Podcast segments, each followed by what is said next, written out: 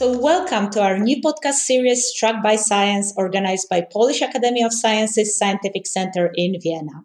In this podcast, we are aiming to start a discussion on the interesting socio-political issues from a scientific perspective. My name is Sonia Horonziak, and I'm a specialist for scientific contacts at the Polish Academy of Sciences in Vienna. And today we are going to discuss one of the most burning issues of the last years hate speech. We are now living in a challenging time when facts are being mixed up with assumptions and beliefs. Due to the free access to the new social media, anyone can gather the information on any subject from many perspectives. But how to tell which one of those perspectives is the right one? In our podcast, we are sticking to science and trying to resolve burning contemporary issues with a scientific look on them. And in today's episode, we will be discussing the subject that not only stirs controversy, but is a controversy itself hate speech. We hear it and about it from television, internet, or politicians. We use these expressions quite frequently, but is it right to classify everything that offends us as hate speech? And from the other perspective, is it right to allow such forms of discussion even if they bear the notion of hatred? In today's episode, we have a special guest who will hopefully help us to unveil the problems surrounding the issue of hate speech. Dr. Liriam Sponholz is a postdoctoral researcher at the German Center for Integration and Migration Research in Berlin. She worked as an assistant professor at the Ludwig Maximilian University in Munich, was senior postdoc in Vienna at the Institute for Comparative Media and Communication Studies of the Austrian Academy of Sciences and Alpen Adria University. She held a postdoctoral position at the University of Erfurt in Germany and was guest professor at the Federal University of Santa Catarina in Brazil and at the Complutense University of Madrid in Spain. She is also the author of the Hate Speech in the Mass Medien, Hate Speech in the Mainstream Media book, and expert in the subject of hate speech, media conflicts, and journalistic objectivity. Dr. Sponholz, welcome. Thank you very much. Thank you very much for this invitation and for the possibility to discuss this so important issue. And I believe to begin with the basics is to begin with all. So as you've heard, probably many people struggles to explain what exactly can we name hate speech. So could you please explain to us what do you as a researcher understand under the term of hate speech and what are the common misconceptions about this expression? Hate speech is disparaging communication based on identity factors. Identity factors are factors like gender or race, origin, religion, disability, sexual orientation. Uh, what makes hate speech uh, special is this identity factor. So it's not offensive, offensive language in general, but this uh, this disparagement ta- uh, targets people due to an identity factor. And you said about this targeting people, and a little bit about this damage that the hate speech is causing. But can you tell us a little bit more about the damage that hate speech can cause? Because for many, it's not so obvious. There are voices that one should just not be offended when someone says something towards them. But is it really just a case of feeling offended, or there is something a little bit more to it? It's more than being offended and it's not necessarily being offended. You don't need to to feel offended by hate speech since hate speech is targeting just groups that are uh, we call historically oppressed groups or systematically discriminated groups. And so it's not targeting everyone but it has consequences for everyone in a society why? Because it targets, uh, it uh, harms our social cohesion. So uh, it's it it makes groups do not trust in each other anymore. Groups that are building a society together.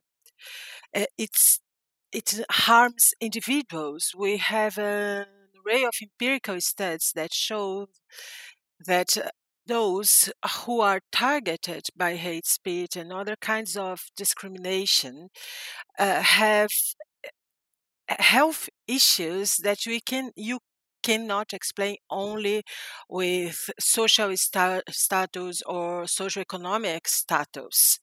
So it harms individuals, it harms groups, it harms societies.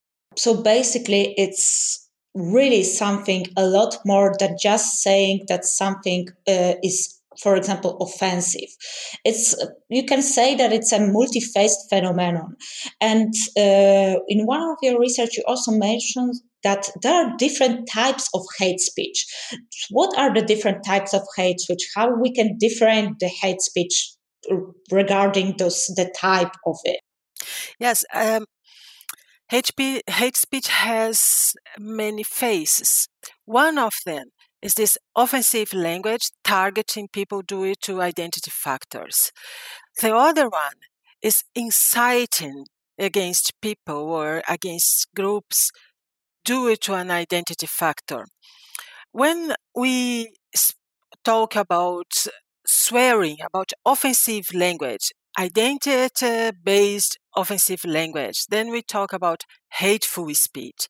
It's the kind of hate speech you find uh, particularly by no public figures. No public figures are not that used, for instance, to to present themselves in the public sphere, as in the case of uh, social media. Uh, the other kind of hate speech is called hate-fueled speech, and this is the, the, the communication of racist groups like Ku Klux Klan, for instance. The uh, third form of hate speech, a third type of hate speech is so-called hatred inciting speech, and this is very subtle. You cannot realize many times you cannot realize uh, at a glance because this kind of hate speech is used to trigger to incite discrimination against groups. It's not targeting necessarily a person due to an uh, identity factor as offensive language. And the last form that we know in, in, hate speech research is the so-called dangerous speech is the last and extremist form of hate speech because it unleashes or it um, happens, it occurs in correlation with open violence, as in the case of genocides. Probably the most recent case we know of dangerous speech was the genocide in Myanmar in 2018 and the role of Facebook. Yes, and about that, I would like to uh, dig a little bit uh, more because you are often in your books or lectures combining hate speech with mainstream or mass media, with the usage of such a streaming platforms or such platforms as Facebook or maybe Twitter. Uh, why do you turn so often to this connection? Like, do you believe that these are the kind of platforms the, where we can confront hate speech most often? I think we we should think on hate speech. Should understand hate speech as the kind of communication that consciously, consciously or intentionally um, activate an antinomy between people surrounding identity what does it mean? It means that you makes that you make from gender or you make from race a problem. And now you can think, okay, but uh, when we talk about Black Lives Matter or Me Too, they are also activating an antinomy. But the difference uh, to hate speech is that you are activating an antinomy in order to overcome inequality. And in hate, in the case of hate speech, you are activating an antinomy to reinforce, to uh, confirm, to enhance, or to maintain an, uh, a hierarchy between groups on the basis of gender. So you are disparaging women, or you are inciting discrimination, inciting um, exclusion against no white people and this can happen this can happen in every media so it can happen in radio, on TV, on newspapers, on the quality press, on tabloids, and also on social media. The difference is that when it happens, and even face to face, this is the, the, the beginning of hate speech research and the origins. The origin of the concept of hate speech is not linked to social media, but to campus hate speech. That's to say, students swearing, students and uh, professors, academics in general, swearing people that were not white in the USA in the 80s, 1980s. This is the origin of the concept of hate speech.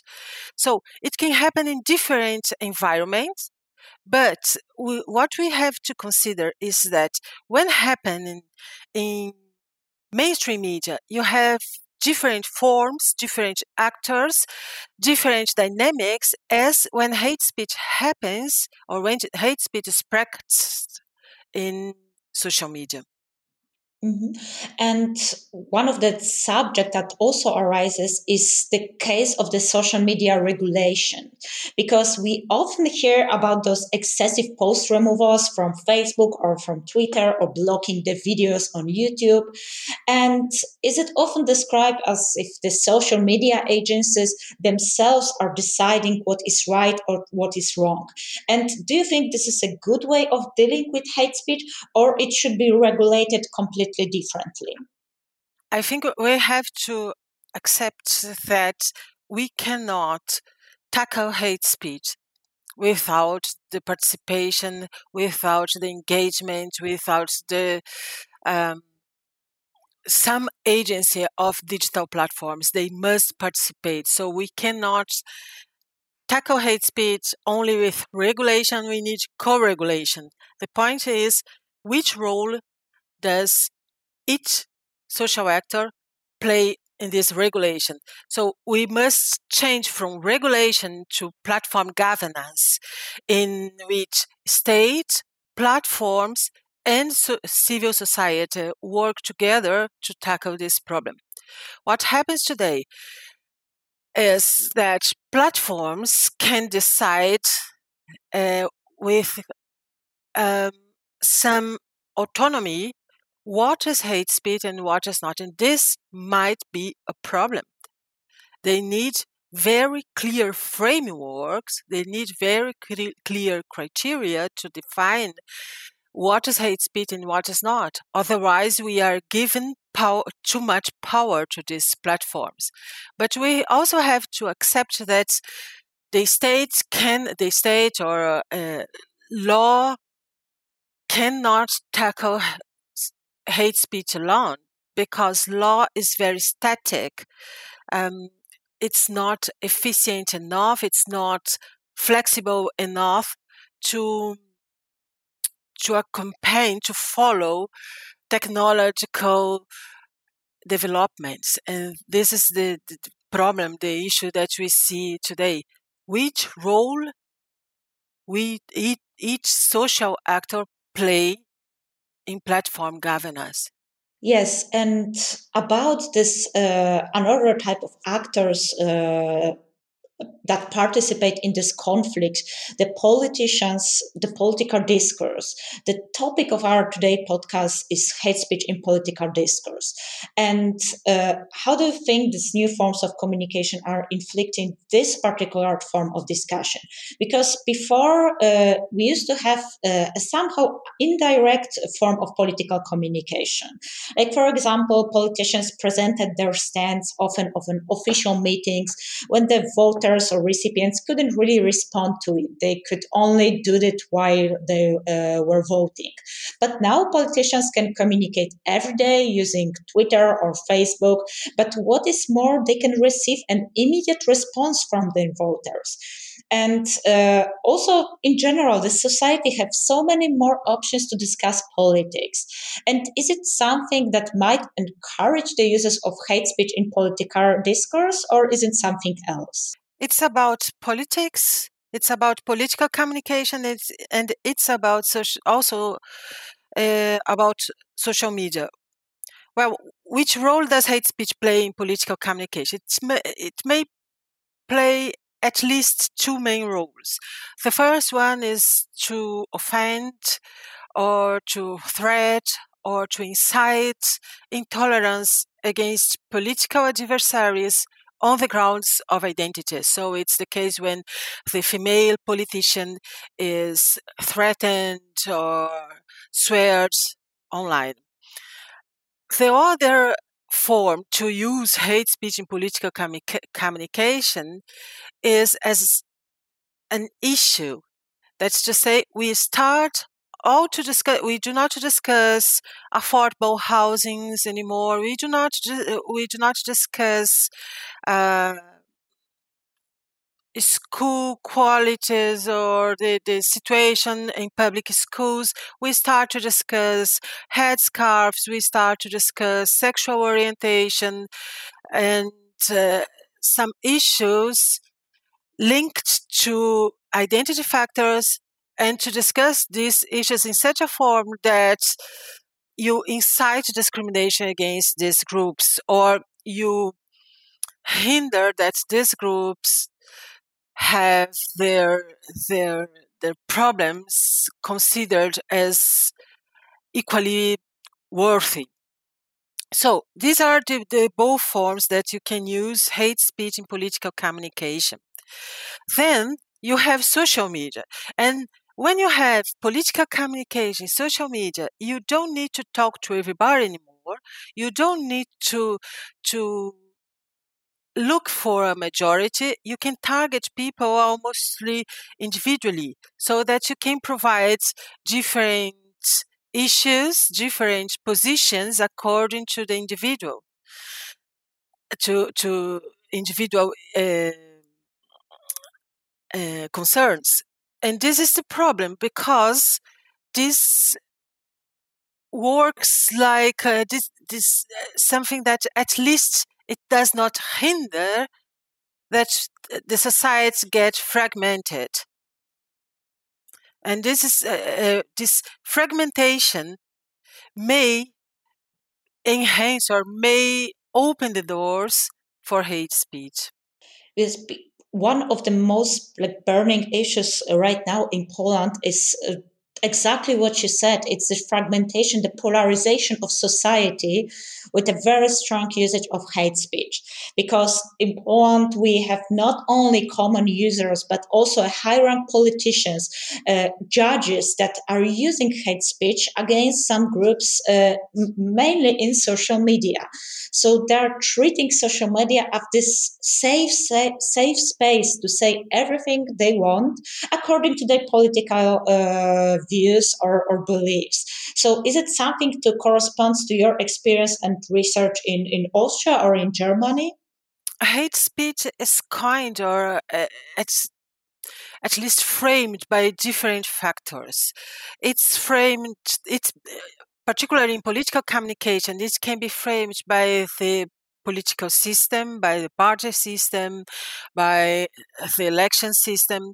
And on the other hand, it may be also coined by the media system. What happens in countries like Poland or in my country, like uh, Brazil, is that many, many people are getting information through Facebook, so through social media. And uh, um, we see a big difference in comparison to Austria and Germany, where 20% or 25% uh, of the population gets inform- get information from Facebook, and they have a very very strong public broadcasting. So this can help at least to to have another source of information to trust another source of information. This is a problem that you cannot only tackle uh, with platform governance but we can do something. It's not uh, we do not have a situation in which we social u- media users cannot do anything of course we can do something. And this starts with media literacy. We need tools to recognize, to identif- identify hate speech. And the first tool to identify hate speech is to look what this politician is making to a problem. What is being problematized here? And what this problem has to do with my life. So, are headscarves, headscarves, uh, more important to me than affordable housing, for instance? We have to consider that uh, public sphere is limited. The uh, public sphere, also politicians, they are struggling on attention. And attention is a very, very limited, very scarce resource. So we have to think about what are we giving attention now? What is worthy to have my attention? Um, in this meaning, we have also to consider that we cannot worry about many questions in the public sphere. So this issue, uh, uh, public sphere, just uh, um, just can can comprise a limited number of issues. When a politician is making from a group a problem, he is putting another problem out of the public sphere. So we have also to unmask this strategy because this is a very cheap strategy. We are not going to discuss vaccination. We are not to discussing social problems. No, we start to discuss uh, some group as this group would be our main problem.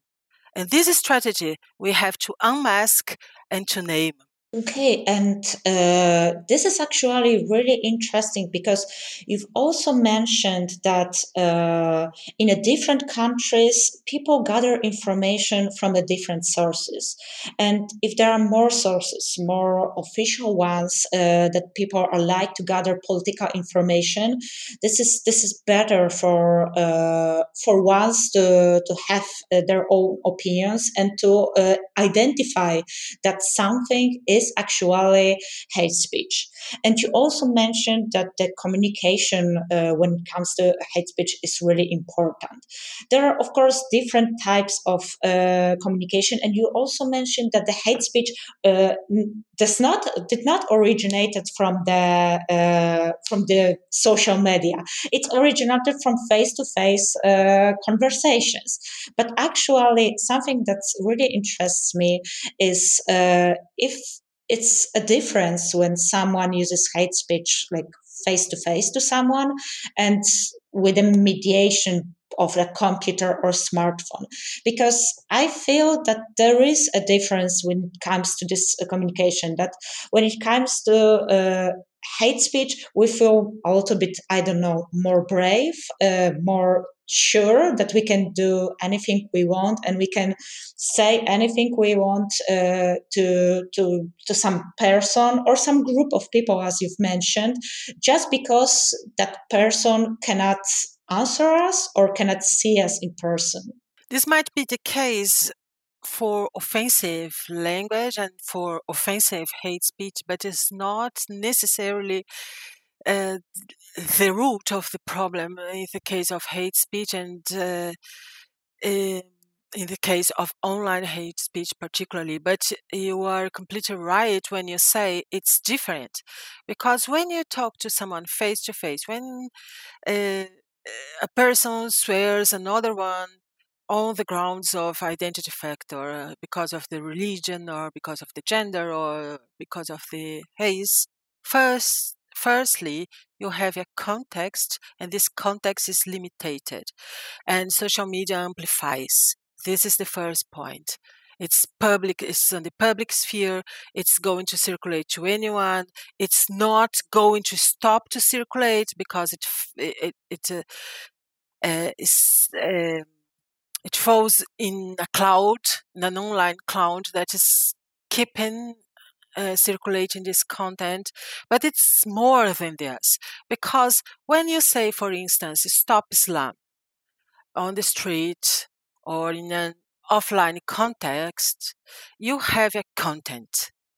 When you put a hashtag before this stop islam, then you are calling people to interact to, with you. This is the first point. So you are putting this issue on the in the online agenda. More than this, you are calling people that think like you to interact with you.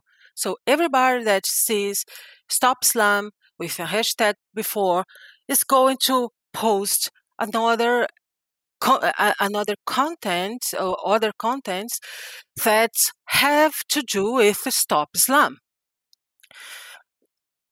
some of these uh, contents and some of these users agree with you. So you have the possibility to network with people that have Islamophobic views. But it's more than this because you are not only having the possibility to interact, you are not having only the possibility to set in the agenda, you have not only the possibility to network, you have also you have also the possibility to bring together actors and contents in this online cloud behind the hashtag stop islam. Everybody that looks uh, that looks for this kind of content can find. So it's a kind of online library if you want. So this person can uh, get even more extreme views. And then they can get they can mobilize themselves surrounding this issue. So a hashtag stop Islam is not only representation, it's not only a content stop Islam, is a meeting point. And you mentioned one of the uh, many examples of of uh, hate speech. This this kind of uh, hashtags or uh, just information. For example stop islam. And i want to uh, i wanted to talk uh, also about uh, the differences between countries and the main hate speech issues. Because for example in poland right now we can safely say and it is not only like the insider's view of the polish person but also from the outside perspective uh, that the most common uh, group that is suffering under the attacks of the hate speech is the LGBT group, LGBT people. And I wanted to ask you from your experience, from your research, when it comes to Germany, Austria, maybe Brazil, uh, what are the most burning issues? What kind of groups are targeted by this uh, by this hateful uh, comments? This is a very important question because it varies not only according to the country but also according to the group. So, for instance, uh, in Latin America, not only in Brazil, hate speech is uh, strongly targeting LGBT people, also targeting LGBT people and women. Um, in Germany, Austria, it's most about migrants and Muslims as a kind of projection screen of migrants. But you have also other uh, other kinds of hate speech, as anti-Semitic hate speech and so forth. But these different forms of hate speech regarding the group have also different um, dynamics and forms. So, for instance, hate speech against women are usually to target uh, political adversaries. It's a kind of, we call in, in communication science, attributive agenda. That's to say, it's not an issue, it's not a, a, a issue, as for instance, um, uh, Islamophobic hate speech or anti-migrant hate speech, anti-migrant hate speech, and Islamophobic hate speech are issues. They are, um, how can I say, long-standing. It's not the case of women. They are not targeting women. They are not uh, making from women a problem. They are uh, this kind of hate speech is used rather to to address to target political adversaries. Um, anti Semitic hate speech you find everywhere, everywhere. but even in a lower level, it's constant, but in a lower level, and it's encoded. And this is very important because anti-Semitic hate speech may be a legal issue, so you have to encode it. So you, these people uh, spread uh, messages that are anti-Semitic for a right, far right group. For Ali, sorry, mainly uh, far right groups spread anti-Semitic hate speech, but they always uh, erase some symbols. They avoid some slurs, some racial slurs, because they might be a legal issue. So they encode this kind of hate speech. So there are differences according to the country. There are differences according to the targeted group. And of course, uh, based on what you say and based, I believe, on this like internal feeling about the hate speech, we want to do something against it. We want to fight it. We want to eradicate maybe it from the from the discourse, not only political but in general. But you also mentioned that the law itself it's not enough and i cannot agree more because for example in poland it's a really problematic issue. There is no legal definition of hate speech in the polish law. Polish criminal code penalizes insults or incitement to hatred on the basis of nationality race ethnicity or religion. But it does not cover the whole spectrum of the subject. You name that. It can be also towards LGBT people, also towards women. So uh, I wanted to ask you: Is this also an issue in, for example, Germany or Austria? Like, how is it that the law itself is not enough to protect the victims of hate speech? There are different reasons. One of them is that uh, it's um, inherent to to law because What's the role of law? The role of law is to ensure a very minimal level of peaceful coexistence.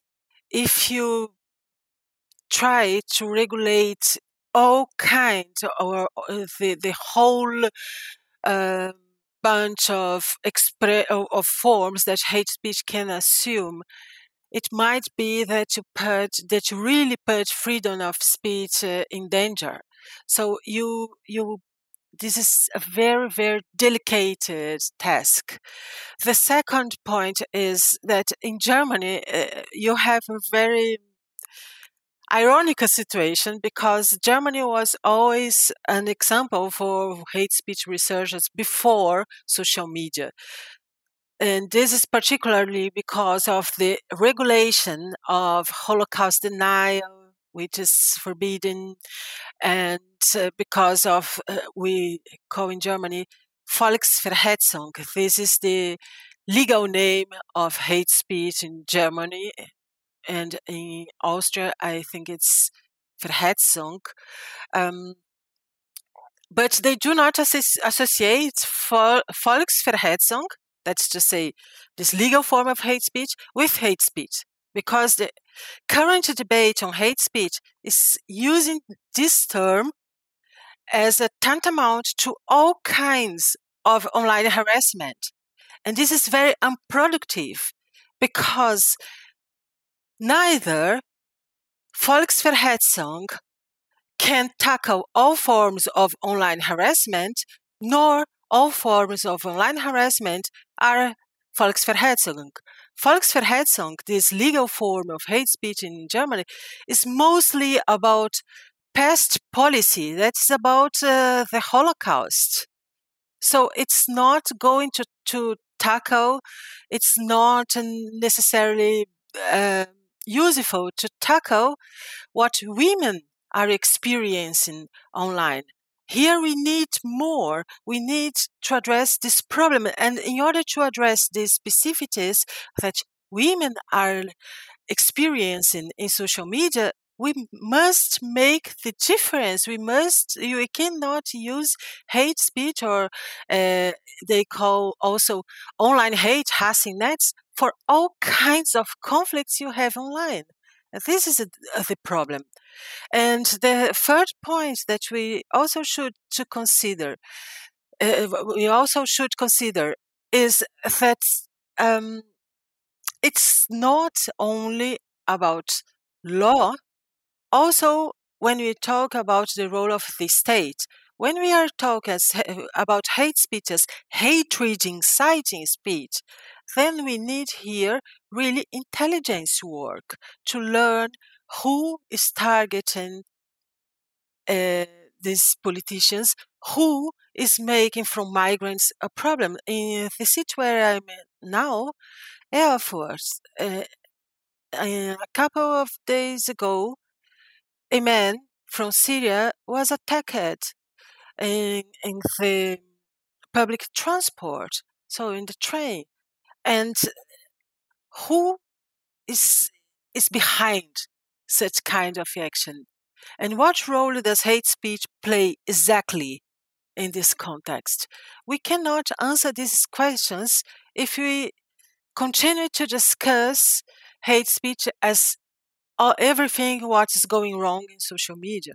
And you mentioned something really important uh, that is the law the law solutions uh, will not resolve all the issues or like limiting the subject to, to only the case of as you say social media or, or some uh, incitement accidents will not resolve this problem.